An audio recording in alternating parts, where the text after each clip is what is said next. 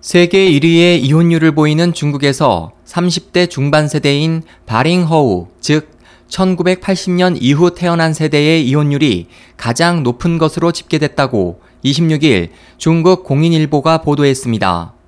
신문은 중국 민정부의 통계 자료를 인용해 지난해 중국에서 363만 7천 쌍의 부부가 합의 이혼해 전년보다 3.9% 늘어났고 이혼율은 2.7%에 달했다면서 2003년 이후 중국의 이혼율은 12년 연속 증가했으며 2012년 이혼율이 결혼율을 처음 초과한 이래 이 같은 추세가 이어지고 있다고 설명했습니다.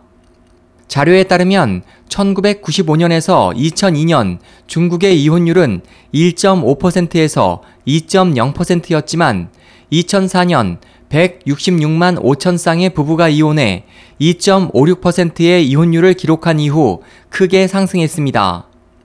사회평론가 왕언은 이에 대해 2003년 중국 국무원이 혼인 등기 조례를 크게 간소화해 이혼 수속이 쉬워졌고 바링허우의 특성, 즉 모두 외동으로 태어나 자기 중심적 성향이 강한 특성이 이혼율 상승에 한 몫을 더하고 있다고 지적했습니다.